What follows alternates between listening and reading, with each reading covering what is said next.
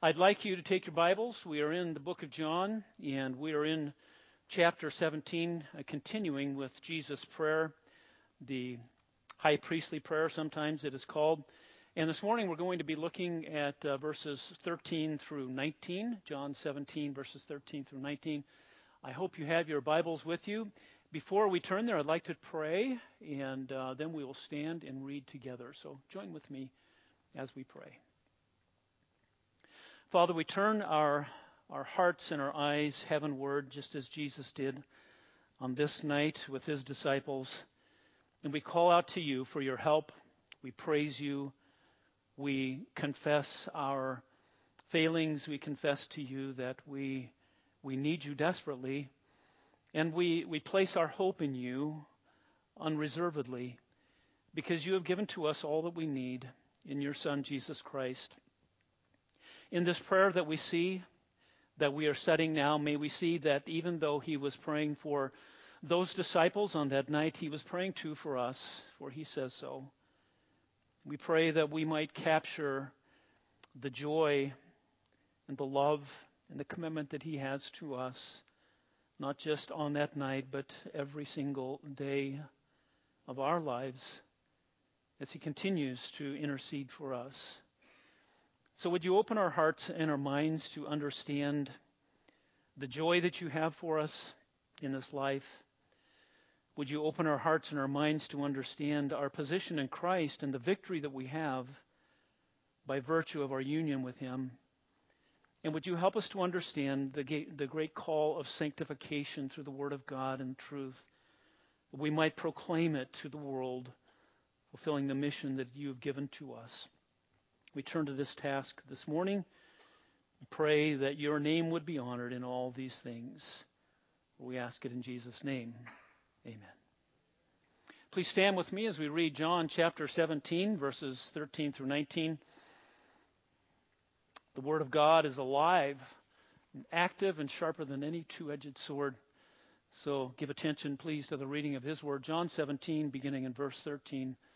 The words of Jesus and as He prays. But now I come to you, and these things I speak in the world, so that they may have joy made full in themselves. I have given them your word, and the world has hated them, because they are not of the world, even as I am not of the world. I do not ask you to take them out of the world, but to keep them from the evil one. They are not of the world, even as I am not of the world. Sanctify them in truth. Your word is truth. As you sent me into the world, I also have sent them into the world. For their sakes I sanctify myself, that they themselves also may be sanctified in truth. And God's people said, Amen. Please be seated.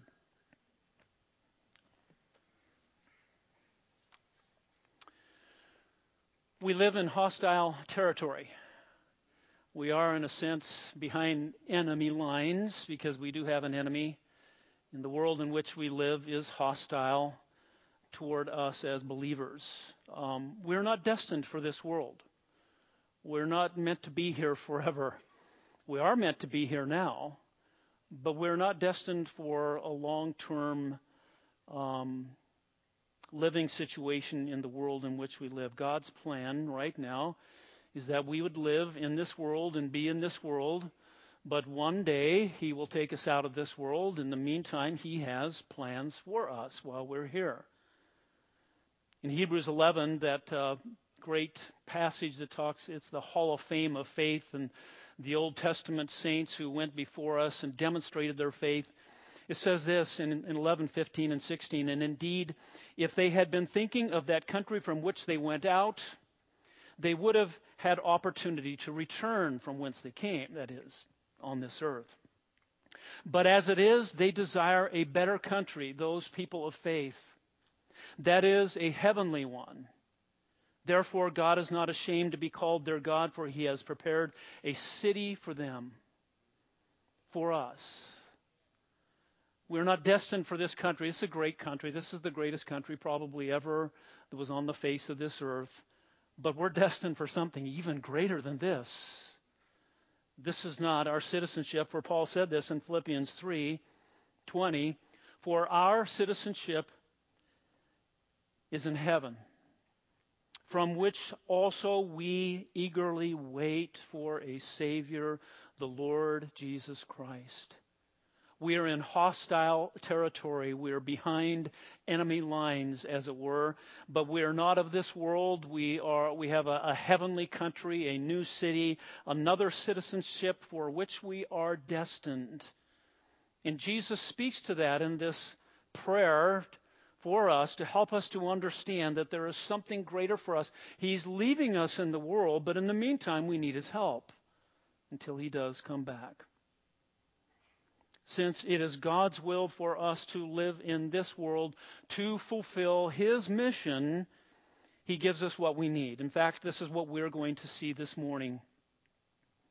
Jesus sent us to this world to exhibit his glory, to resist evil, and to live out his truth. He sent us. Just as he was sent, we have been sent. We read it. We'll talk about this and unpack this. But Jesus sent us to this world to exhibit his joy, resist evil, and live out his truth. Now, Jesus uses the word world 18 times in the prayer. 18 times. That's a lot, isn't it? In our verses this morning, verses 13 through 19, he uses the word world eight times. So, this idea of the world not being part of the world, it is very front and center in our passage this morning. He has sent us to this world to exhibit his joy, to resist evil, and to live out his truth. We are in a hostile environment in this world, and he has given us instruction. And I'm going to give you uh, three exhortations this morning for you to live in this hostile territory in which we have been left, in which we have been sent by Jesus himself. And the first of these exhortations is this Rejoice in the fullness of Christ's joy. It's not a command in here, but it's an exhortation that I'm giving to you because it's something that Jesus says is available to you, his joy. He wants us to exhibit this joy. He's praying, and what he is saying is the very purpose of them listening to the prayers that he is giving to the Father is that they would, they would understand his joy and be fulfilled in that joy. He says in verse 13, But now I come to you. He had said, we just uh, last week where uh, where Caleb left off in verse 12, Jesus said, praying to the Father, "While I was with them, I was keeping them in your name which you had given me, and I guarded them, and not one of them perished, but the son of perdition, so that the scripture would be fulfilled." He is stating to the Father after he has already said to the Father, guard them, keep them, and I have been keeping them, except for this one, and it would be a bit of a downer. We lost one. But it was predicted.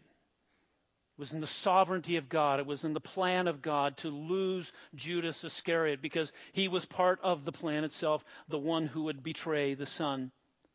But he says in verse 13 then, but now I come to you in these things that I speak in the world. He is speaking to them in the world. Jesus is betwixt and between right now. He is between two worlds. He knows where he is going, but right now he says, I'm saying these things while I'm in the world. And the disciples are listening. They see his eyes lifted up. They hear him praying on behalf of them. And he says that the purpose of these things is these words that I'm saying in the world right now is that they may have my joy made full in themselves. When Jesus prays for us, when Jesus prayed for them, their hearts should have been filled with joy. He loves me. He cares for me. He's praying for me. He has my best interest at heart. He has my back. Uh, this is the third time Jesus has talked about joy being a, a, an important part of him going away. In, in chapter 15, verse 11, he said this These things I have spoken to you so that my joy may be in you and that your joy may be made full. And then in 1624, he said, Until now you have asked for nothing in my name. Ask and you will receive, so that your joy may be made full. He is continually talking about the importance of joy in the life of his disciples in light of him going away. He doesn't want them to be down and depressed and to drag their feet. He wants them to proceed with joy, a fullness of joy. And he prays for them that they would experience his joy. Ladies and gentlemen, it's his joy that he's, he's asking for. It's his joy that I ex- exhort you to because you may not have joy right now. But this is his joy that he prayed. This is the purpose of these prayers that they would experience the fullness of his joy. This is not a request, but it is the stated purpose of his very prayers that they would experience his joy. You see, this is a benefit that we enjoy that is ours because Christ prays for us that we can experience his joy. Jesus has your joy in mind. He desires joy in your life. This is something that He wants for you. Is it God's will for you to be joyful? The absolute answer is yes, of course it is.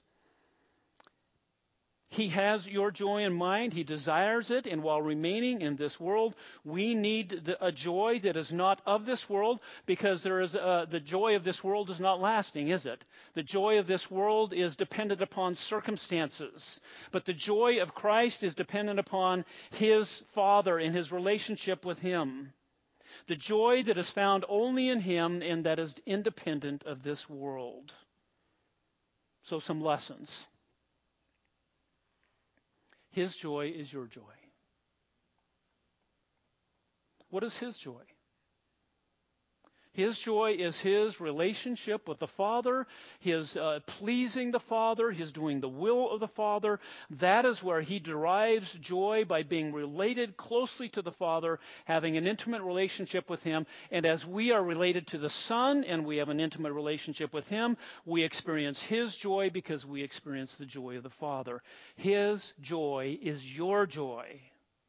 And He has your joy in mind, and He desires you to have a joyful life. Now, I want you to ask, secondly, a question of yourself right now. Ask this of yourself Am I experiencing the fullness of Christ's joy? I want you to ask yourself that honestly. Am I experiencing the fullness of Christ's joy. If I am not, whose fault is it? And I don't mean to point a finger, but in sense I am. I can tell you this it is not his fault. If you're not experiencing the fullness of His joy, it is not His fault because He has prayed for, for you for that, and He probably continues to pray for you, for us. Oh God, give them the fullness of joy. Rejoice in the Lord always. And again, I say rejoice. That's a command. You know that in, in, Philippians? Rejoice in the Lord. It is not dependent upon how you feel, it is dependent upon facts. The fact of your relationship, the fact of, of the fact that He is the source of all joy. The joy of the Lord, of the Lord, of the Lord is our strength. Not your joy, but the joy of the Lord is our strength. So when you don't have joy, where do you go? You go to Him. You have to derive your joy from Him. And I know you're, you're, you're thinking, so I don't really feel joy. I haven't had much joy in my life in a while, particularly this last week or this month or whatever is going on in your life. Where do you go? What do you do? You, you go back to your relationship with Christ. Jesus derives joy from his relationship with the Father. You go back to your relationship with him and you recount that relationship. What is it based upon? It is based upon his grace. It is based upon his love for you. It is based upon his forgiveness for you. It is based upon the fact that he chose you. All of those things are joyful, whether the circumstances of this world are robbing you of this joy, you can go back and recount that. The reason you do not feel joy And you, the reason you're not experiencing that joy is because the world has pulled you that way. The hostility of this world in which we live has pulled you that direction. The lust of the eyes, the lust of the flesh, the boastful pride of life, all that is in the world, it has pulled you away from what Jesus wants for you, which is the fullness of joy. And you are allowing the circumstances of this hostile world and this environment in which you live to rob you of the joy that God has planned for you. Don't do that, brothers and sisters. Beloved, do not let the world and the enemy of this world rob you of the joy that he wants for you. We see this.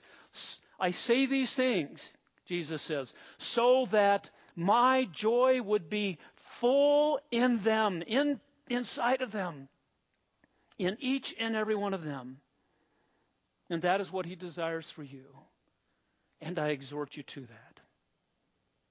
I exhort you to rejoice in the fullness of Christ's joy. Our second exhortation is found in verses 14 through 16.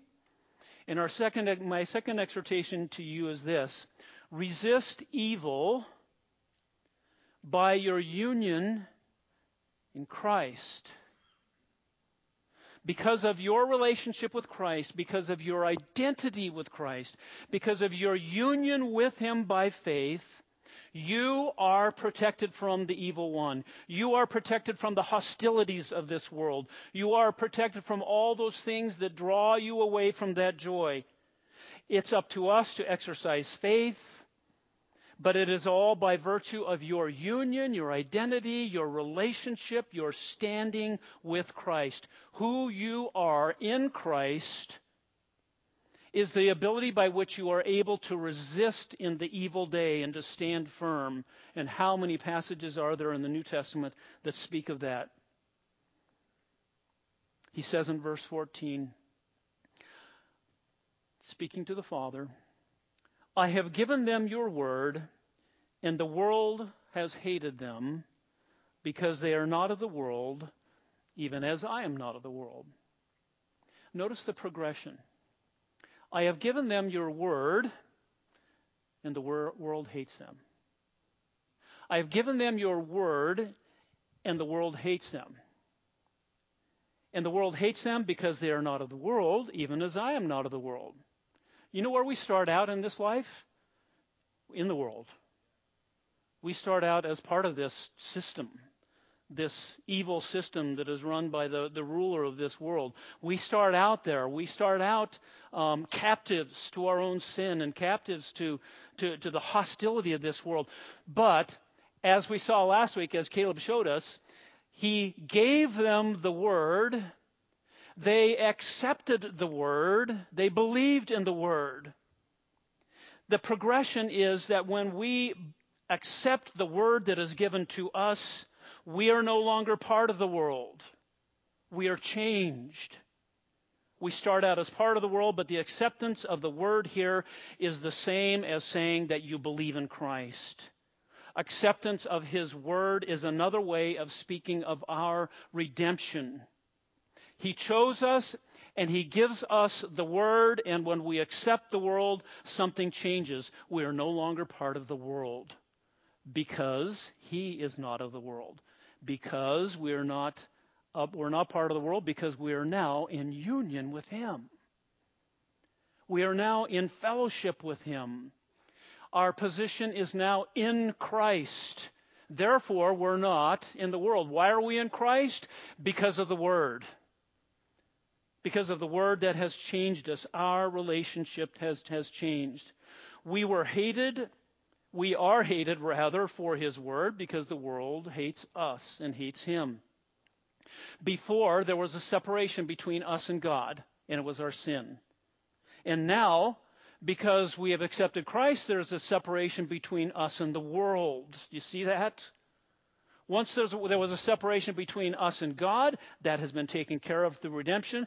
But because of that, there is a separation between us and the world. Christ separates us from the world by virtue of his word. and our acceptance of that word. When we receive the word implanted that is able to save our souls, we are changed. We are born again.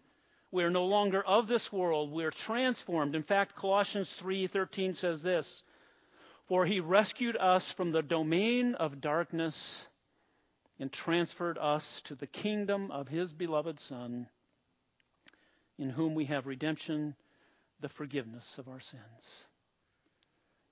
You are not who you once were. You were once alienated from God and a friend of the world. You are now a friend of God and alienated from the world. Things have changed. You've been turned upside down by the gospel. That is the, the gospel message here, where he says, Because they are not of the world, even as I am not of the world. And so our relationship with Jesus separates us from the world. We, we, we think back of uh, in chapter 15, we looked at this on uh, the Sunday of Church Behind the Church and the charge that we gave those who were being baptized. And Jesus said this in chapter 15, 18 through 19. If the world hates you, and this is if the world hates you, it will, and the world does, you know that it has hated me before it hated you. If you were of the world, the world would love its own. If you were still part of the world, they would love you. Hey, good for you. But because you are not of the world, but I chose you out of the world, because of this, the world hates you. Because of your identity with Christ. Because of your association with Him. Because of your union with Him and your relationship with Him by faith, things have changed between you and the world. Yes, we're to be a friend of sinners, but you are not of the world. That's why the request of Jesus here in verse 15 is this. He says to the Father, I do not ask you to take them out of the world, but to keep them from the evil one. He's leaving, but he's leaving them in the world. And he knows that they're going to be in hostile territory. He knows how bad it's going to be. He knows that they're going to be hated. But he's praying for them right now. When I leave and I leave them in this hostile world, I'm not asking you, Father, to just, to, to just take them out of the world, but to protect them from the evil one that is Satan. God's plan is for us to stay behind. He gives us the baton of the mission. And he wants us to represent his son in the same way that he represented the Father and remaining in this world is hazardous to our health, isn't it? It is. It would be easier to just check out, wouldn't it? Than to just remain? And it, it would be easier to escape. What, what, do you do when you're in hostile ten, t- territory behind enemy lines? You evade and you escape, right? That's not our mission. Our mission is to stay and to change lives as we experience His joy, as we resist the evil one. But we are not to blend in. Our, our, our tendency, knowing that we live in this hostile world, is our tendency is to want to get out of here, to escape, and just put ourselves uh, a wall between us and the world. And we don't want to have anything to do with people, just as Christians, let's just do the Christian thing. Or the other temptation is just to blend in. I can't, if you can't find them, join them, right? I'll just become one of them. We face that temptation every single day. Don't. Don't give in because we are meant to remain, but He has given us the protection. We are not able to protect ourselves against the evil one. You don't have what it takes in you. But our union with Christ and His prayers for us change that because of our identity with Christ, because of our union with Christ, because we are related to Him, greater is He who is in you than He who is in the world. And Jesus prays for your protection. We are hated because we are not of the world, and we are protected because we are not of the world. Get that? We're hated because we're not of the world, and we're protected because we are not of the world. He's going to leave us in this hostile territory. And guess what? The enemy doesn't like it. The enemy doesn't like it. Um, in Pilgrim's Progress, Christian going along his journey meets Apollyon, which is Satan, basically. And um, when he meets Satan, he is uh, Apollyon says to him, they have this conversation. There is no prince that will thus lightly lose his subjects, neither will I as yet lose thee. There is no king that wants to lose his subjects. No king, no ruler wants to lose those who belong to him. And when Satan loses those who belong to him, guess what? He's going to try to keep you. He, I don't think he knows about your real destination. I don't think he knows of your security in Christ. So he will do everything he can to draw you away because he doesn't like it. He does not like the fact that you have been transferred from the, the domain of darkness to the kingdom of his beloved Son. But Jesus is going to leave us in the world and he is going to leave us in his stead, in his place. So we need, they need the protection of the Father, and they need the protection of the Father that they had when the Son was with them. He's praying for their protection from the enemy. And then he repeats it again in verse 16, where he says, They're not of the world, even as I am not of the world. You are not of the world in the same sense that Jesus is not of the world. Of course, Jesus is not of the world. But now, by virtue of your union with him, you also are not of the world. Our lives are incompatible with the world. The word that he gives us is in diametric opposition to the world. We are in contrast to the world. We are contrary to the world. The world opposes us. But our identity with Christ is different. And by that, that identity and that union with Him, He protects us. So, a lesson His victory is your victory. The reason you have victory over the evil one, the reason you have victory over sin, the reason you have victory over the world is his victory. Jesus said, Take courage, I have overcome the world. Take courage. He prays for you. He wants you to have joy. He wants you to resist based upon your identity and your union with Him. Take courage. I have overcome the world. Revelation 12:11 that's seen in heaven. And those uh, those tribulation saints and it says this and they overcame him that is satan they overcame satan because of the blood of the lamb and because of the word of their testimony and they did not love their life even when faced with death. Even faced with death uh, uh, the threat of the hostility the hazards of this world we do not hang on to our lives. We do not give in to the world. Instead, we overcome the evil one in the world in which we live by the blood of the Lamb and the word of our testimony that it is faithful and true, that we stay connected with Him. You think of the Lord's Prayer.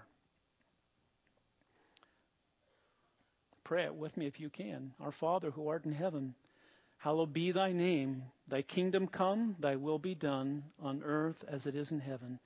And give us this day our daily bread, and forgive us our trespasses as we forgive those who trespass against us. And lead us not into temptation, but deliver us from evil. For yours is the kingdom and the power and the glory forever. Amen. Protect us from evil. Lead us not into temptation. You are not who you once were. Thank God for that. Are you glad?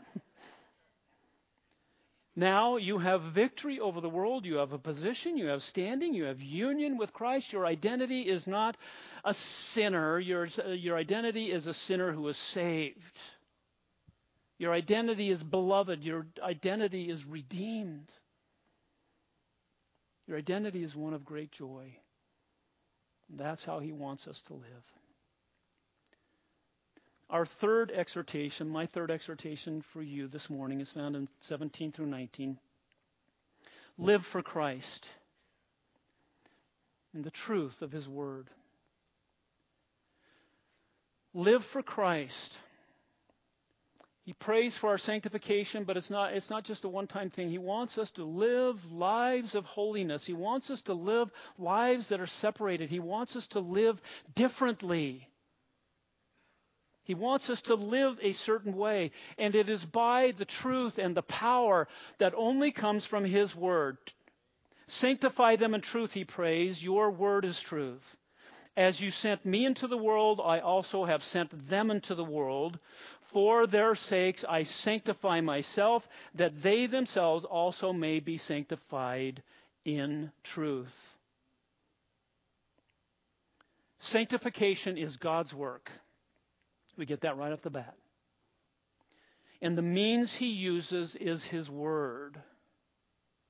He says, Sanctify them in truth. Your word is truth. Sanctification is always God's work. It starts with Him. You cannot make yourself holy. You cannot change yourself. Sanctification is God's work, and the means that He uses in sanctification is His word. The truth of His word. The, now, the meaning of, of sanctify here, we have to understand it in the context. The word sanctify, you've heard it before, means to set something apart. And uh, holiness is the result of that. He wants to make us holy. But to set something apart for a specific purpose, uh, we have, like many of you have, you have china at home, good china that you have sitting in a closet, and you bring it out when? Thanksgiving, usually, maybe Christmas, maybe once or twice a year. It's the only time you use it, right? It is, in a sense, consecrated. It is special. It has a, a unique, a special purpose for that one time. And in the same sense, to sanctify something in the Old Testament and in the New Testament, for instance, to set apart, a sanctify a sacrifice, you set it apart, it was consecrated for that one holy purpose. And he sets us apart through redemption for the purpose of our redemption, demonstrating his goodness and his glory in all things. And our lives are to become, by the process of sanctification, holy. That means different, unique, less and less without sin, more and more dependent upon Christ. That is the process of sanctification. And it is his death and his resurrection that sets us apart. So he says, sanctify them. He's praying for his disciples, and he is praying for us as well, in the truth. And he says, Your word is truth. What does word refer to? Let's trace it back real quickly in the book of John. John 1 1. In the beginning was the Word, and the Word was with God, and the Word was God. And the Word became flesh and dwelt among us, and we be- beheld his glory, full of grace and truth. Jesus is the Word. He is the divine Logos. He is the ultimate message from God the Father. He is the ultimate truth. In the beginning was the Word. And Jesus said in John 14, I am the way, the truth. He is truth and the life. No one comes to the Father but through me. So in John's gospel, we start off understanding that the Logos, the Word, is Jesus himself. But then elsewhere, he talks about the Word being Moses and the prophets, the writings in chapter 5, and he said, These testify of me. And then throughout the book of John, he talks about the fact that his words are the Father's words. And he had a message to his disciples, and he had a message to the Jews, and that message came through the chosen one, that was him, to them. And so he was speaking all that the Father had given to him. He is the Word. You have the Old Testament that is the Word. You have Jesus speaking the Word. And then in the end of um, chapter 14, chapter 15 rather, he says, The Holy Spirit will come to you and he will help you remember all that I have said to you, and he will lead you into all truth. And then the disciples wrote the rest of the, the canon. So the Word is all of that. It is the person of Christ, it is the proposition of the Word. The truth is found in person and proposition. In the person of Jesus Christ and the proposition of his words that were inscripturated. The way of the world is not holiness, is not sanctification. The way of the world is not those things. The natural way of the world is the exact opposite, which is evil, because the world lies, lies in the power of the evil one. But in this case, sanctify them in truth, he is contrasting that with the world and the evil one which is unholy. Set them apart. Make them holy. Make them useful. The meaning is clear. We are to live lives that are set apart from the world in contrast to evil. Jesus' disciples are left in this world to live lives that are contrary, that are revolutionary. They have a purpose to become holy like God Himself. It's not a one time event in your life, it is a process where we become by degree to degree more and more like Jesus Christ. We slough off more and more of sin. We become more and more holy. We become more and more righteous and godly. And Jesus says in verse 18, As you sent me into the world, I also have sent them into the world. Uh, this is important in this text. He says, I have sent them into the world. He hasn't done that yet. This is what we call, uh, this is a rhetorical device called, called prolepsis, where you speak of something that hasn't happened yet as already having happened, because it is certain. In the mind of God, it is certain it will happen in chapter 20. He is going to send them, and he's saying, he's, so he's saying, I've sent them into the world, and he has. He has sent them into the world just as he was sent. You see how the, throughout this, they're not of the world as I am not of the world. I have sent them into the world as I was sent into the world. The things that are true of Jesus are true of you. Again, that great identity, that union that we have with him. And we are sent with the same mission. Christ's mission is our mission. Write it down.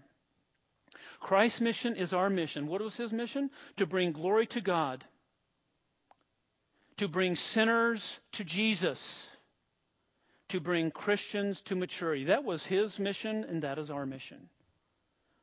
As I was sent into the world for these things, he says to the Father, I have sent them with the same purpose to bring glory to you, to bring sinners to you, to bring sinners who are saints to maturity to make them holy like Christ.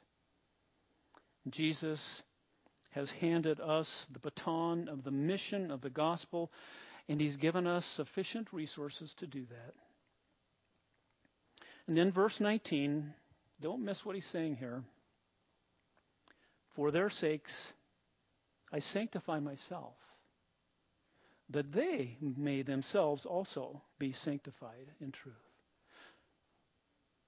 In what sense does Jesus sanctify himself? Isn't he already sanctified? Isn't he already holy? Yes, he is. He's talking about the elemental meaning of the word sanctify, which is to set apart. And he's saying here, I'm setting myself apart unto death. That's what he's saying. For their sakes. We'll get into the, the, the, the grammar here, but it's, it's very clear. What he's saying is, I am being sanctified on their behalf. Speaking of the substitutionary atonement. I am dying in their place. I am giving myself for them that they might be sanctified. I will give up my life for their life. I will die for them that they might be sanctified and made holy. I will give this up for the joy sent before me and I will despise the shame and, the, and all the degradation because he's looking forward to what it will accomplish for their sakes, for your sakes. Christ dies in your place He takes your sin. It's the gospel message in verse 19. It is His voluntary giving of Himself as the price of redemption in obedience to the Father's will. That's what He means when He says, I'm sanctifying myself so that they will be sanctified. His sanctification is our sanctification. Got that? There is no sanctification apart from Him, and there is no sanctification apart from His Word. It's from Him, and it's by His Word. A lesson. Obtain your daily joy, your identity, and your growth from the person of Christ in the Word of Christ. Hold this dear, please. Hold this dear. The, this is how we know all that we're talking about today. This is how we know it's true. This is how we know our Lord. Because He has given us, He is the, the divine Word he is the, the Word of God incarnate. He is the spoken Word. He has given us His Word, and that Word is implanted in our hearts, able to save our souls, and He lives within you. The Word of Christ is in you. And that's how you can understand this. Don't neglect this. Don't let this become dusty on a shelf. Don't make this an every other week endeavor or even an every other day endeavor. To whatever extent you can, pursue to understand, to grow, to, to, to live by the Word on a daily basis. You can't live on the bread that you ate yesterday, and you cannot live on yesterday's bread as well. Give us this day our daily bread. Help us to feed upon His word.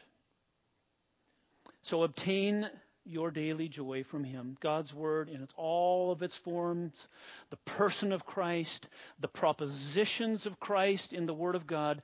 Do not neglect. Daily delve into it. And the next lesson is this His life is your life. You have life because of him. His life for your life. That's the gospel. He was sanctified for your sake, that you might be sanctified, that you might become holy. That is the reason he did it. So, going back to the beginning of where we started this morning, Jesus sent us into this world to exhibit his joy to live it, to experience it, to resist evil because we're in hostile territory and the whole world lies in the power of the evil one.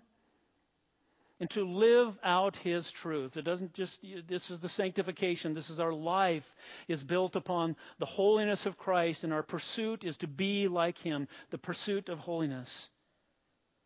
Exhibit his joy, resist evil, and live out his truth, and he's given you all that you need to do that. His joy is your joy. His victory is your victory. And his life is your life. So when he says, For their sakes I sanctify myself, communion is a way for us to understand that we are declaring that we do not deserve this life. We do not deserve this union, this standing. We do not deserve any, anything that He has to offer us, the protection of the hostile world in which we live, but He gives it to us by His grace because of His great love for us. When we partake of the, the, the bread, O Word of God incarnate, He became one of us. In the beginning was the Word, and the Word was with God, and the Word was God, and the Word became flesh and dwelt among us. He lived in a human body. He really dwelt on this earth. And He washed our sins away. He redeemed us. He was sanctified. This is cleansing blood. It represents that. What can wash away my sins? Nothing but the blood of Jesus. Because it is His life for your life. His life for your life. So I want you to hold on to this while the music team comes up. And let me pray for the bread and the cup. And are we going to sing one song? Okay. And then we'll partake. Father, we're grateful for giving to us your Son, Jesus Christ, and a joy that is inexpressible and full of glory. Thank you for sending us into this world to live out that joy, and may we do so by virtue of what this bread and cup represents. God, may we by faith resist evil in the world and stand firm in, in faith knowing that we do not struggle against flesh and blood, but that you have defeated the, this world and you have overcome the world, and we can be of good courage. And help us to live out this sanctifying truth. May we become more like Jesus, our Lord and our Savior. So, Father, as we sing and as we participate in this bread and this cup this morning, we do so with great joy. We give you thanks for what it has accomplished. We pray these things in his name. Amen.